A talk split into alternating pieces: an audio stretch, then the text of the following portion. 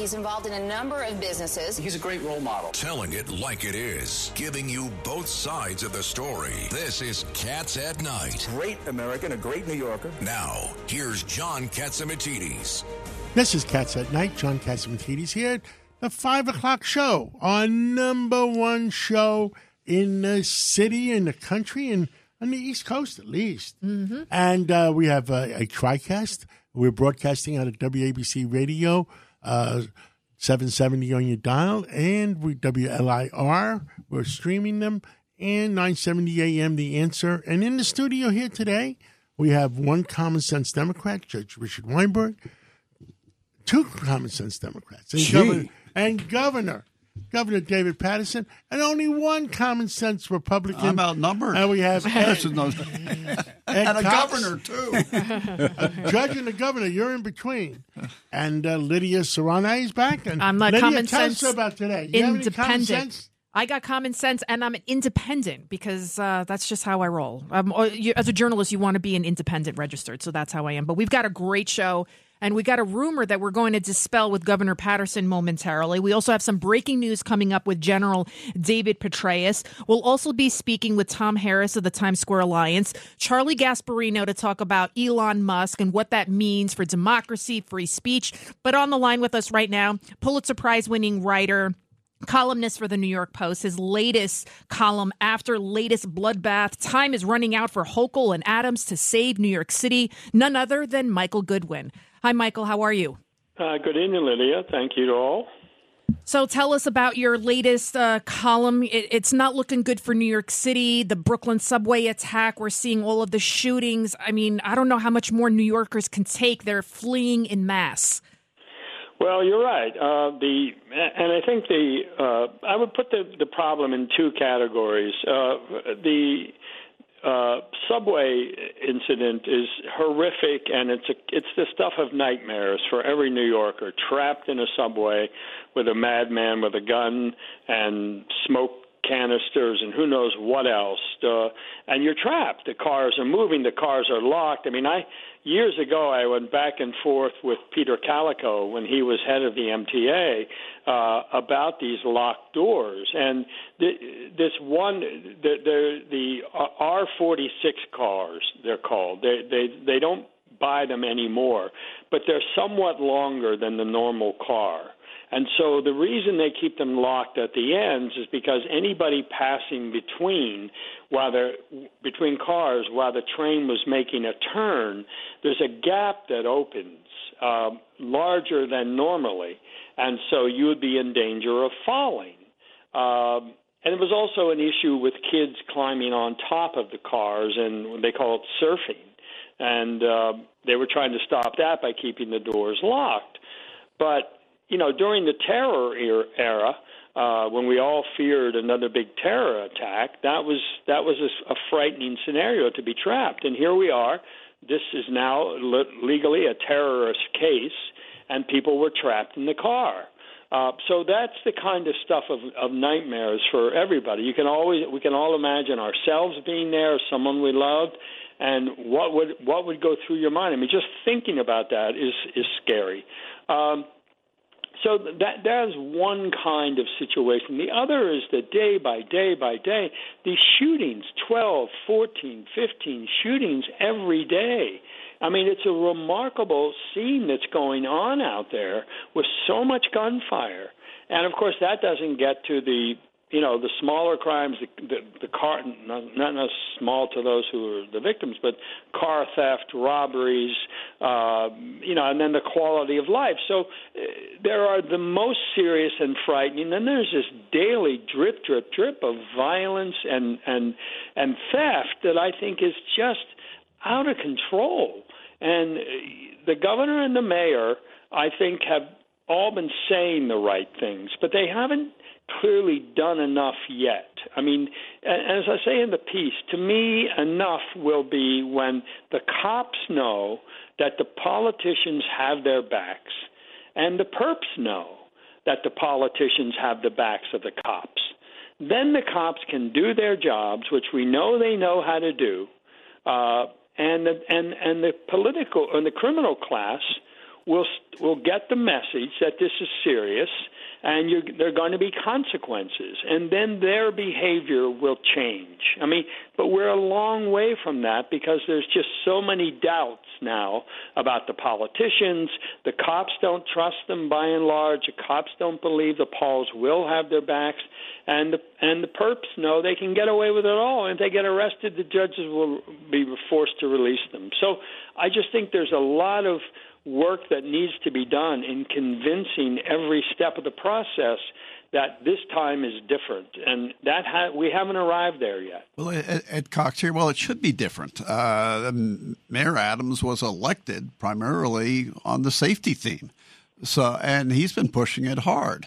So why doesn't that give more confidence in uh, in the people, in what's what's going on, the direction it's going to be going? And Michael Goodwin, I want you to take a listen to hear what Mayor Adams said uh, last night regarding B L M, and he couldn't be more right, and I think he needs lawmakers to back him up. Take a listen. Why are sixteen, seventeen, and eighteen-year-olds out in our streets armed with guns twelve, one o'clock at night?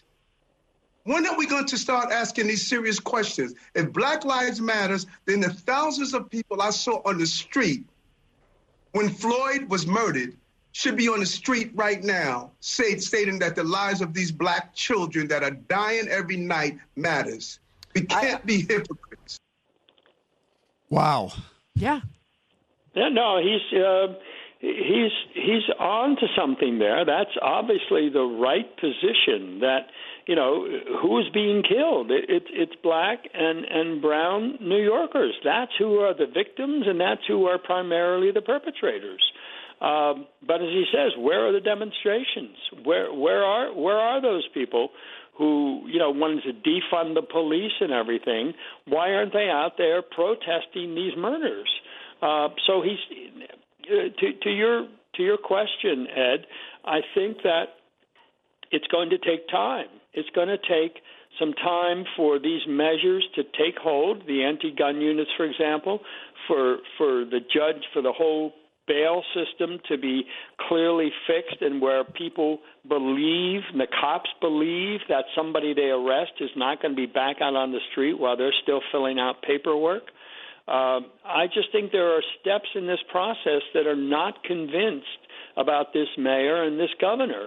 I, I believe they're doing the right things, but they have not yet done the things that will change this culture that has developed over the last three years. Mike, it's uh, it's Richard Weinberg. Let me point out to you the so-called changes to the bail reform law and the uh, the adult prosecution age and other discovery issues. They really weren't touched in this budget. That's number one. They just did a little bit of window dressing to try to politically right. to cover it up. That's number one. Number two, they're already pushing on a state bill in the state legislature to uh, abolish the qualified immunity protection for police officers, the same kind of idiocy that the New York City Council passed. They now want to do this statewide. So the messaging there is they still haven't gotten the truth out, which is that we're under siege.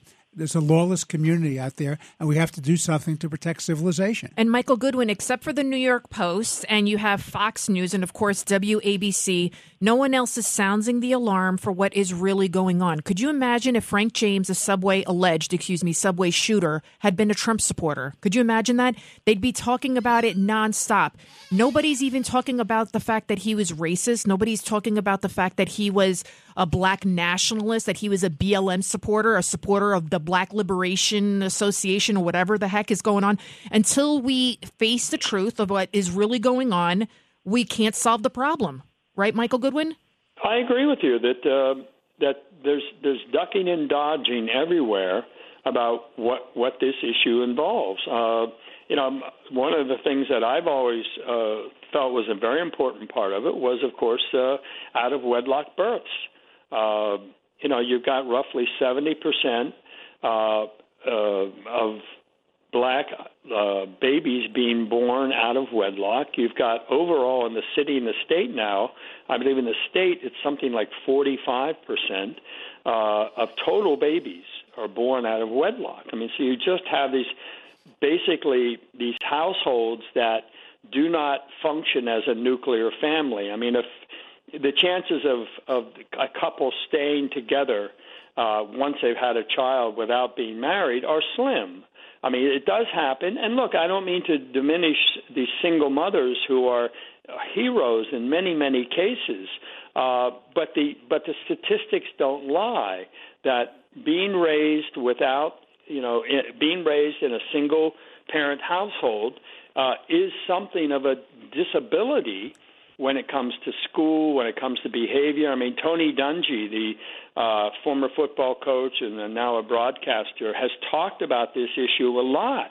And he got in hot water just this week for raising it again, about the need for a two-parent family to effectively and successfully raise children. Senator and, Moynihan, uh, when, and, he wrote he the, got, when he wrote the book Beyond the Melting Pot, talked about that issue, and he was declared to be a racist because he raised that issue.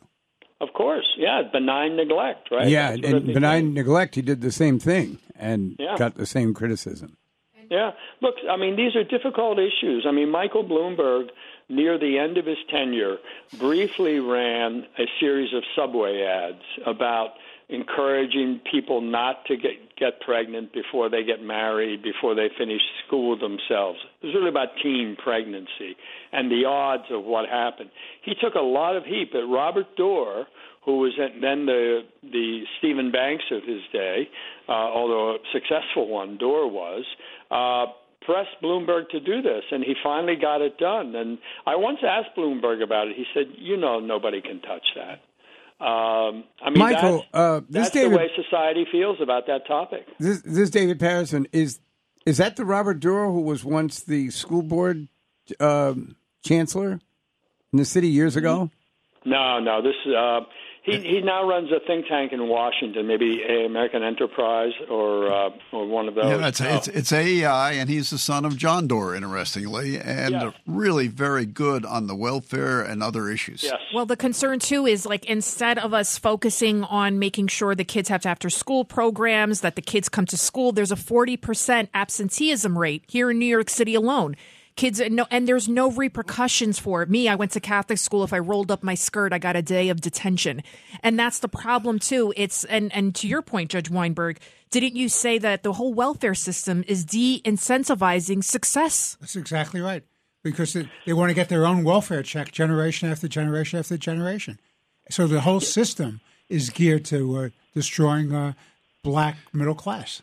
Now, there is some... and, and, and you will see some uh, black conservative thinkers and writers um, who who will have written about that, the, the idea that uh, that the welfare system replaced the black father. Uh, is is a is a well-regarded idea among a lot of conservatives, that it disincentivized marriage because you, you lost the benefit in many cases, or it was reduced if there were two men in the house. So you could have a relationship, but you couldn't live together and you couldn't be married. I mean, that's effectively what welfare required for you to get the full benefit. Uh, so th- those those sorts of social policies and, and Michael Bloomberg's line that nobody can touch this subject, uh, I mean, I think that's sort of where we are. And, uh, you know, David, you mentioned Moynihan. I mean, you think how long ago that was, and yet the problem has only gotten worse. And I think one of the things he said in relation to that was this: the future is spoken for, meaning that we know these children are going to have a difficult time integrating into society. It's going to be harder for them, and many of them won't be able to do it, and then they'll turn to this to the dark side, to drugs, to crime, to, there'll be dropouts. I mean, it was predicted, and, uh, and here we are. That's we why haven't been able to fix it. Michael, that's why I've worked for P A L for the last uh, thirty-eight years, Uh, helping the kids of the inner city. And I've said it uh, publicly. I said, we got to help the kids of the inner city. Our kids are American citizens, our blacks, our browns. And before we worry about the people of South America or the people of Africa, you know, we could worry about them too, but let's take care of, of our kids first, or our kids in, uh, uh, in, in Bedford-Stuyvesant. Uh, Governor Paterson, what say you? Well, I think right now the real problems in the city relate more to sentencing guidelines And people who, you, you, every time somebody does something, you well, he had six prior arrests. Some people had forty-two prior arrests. All right. And I think that the sentencing is the real major uh, issue. The political ideas of people who shoot up the subway, whether they were with Trump or with Black Lives Matter, don't make a difference to me, because the real problem is that they're psychopathic killers and need to be taken off the streets. Now, Michael, there is a ray of hope on this. The new chancellor of the school system, David Banks, twenty years ago started a thing called Eagle Academies only for black high school guys to deal specifically with this problem. And he and he has proved to be successful with it. And he is now running the whole school system. And uh, it's a good appointment, and maybe that's uh, some hope for the future. It takes a long time to turn around a school system with a million kids. On the other hand, I couldn't think of anyone better to deal with this problem than David Banks. And and just to point out, you could be purple, you can be white. If you are raised in a single-family home with drugs surrounding you and poverty, you are going to probably end up either in jail or in the morgue. And so it has nothing to do with the fact that these kids are black or brown. It has to do with this kind of, you know, lawlessness and this, uh, you know, kids are just allowed, like Mayor Adams said before, what is a sixteen, fifteen, fourteen-year-old doing at two o'clock in the morning? That's right. And, and and his point about where are the protesters, I mean, just imagine that if if everybody felt that way, that this is not acceptable, uh, you know, that that we would then have a different culture.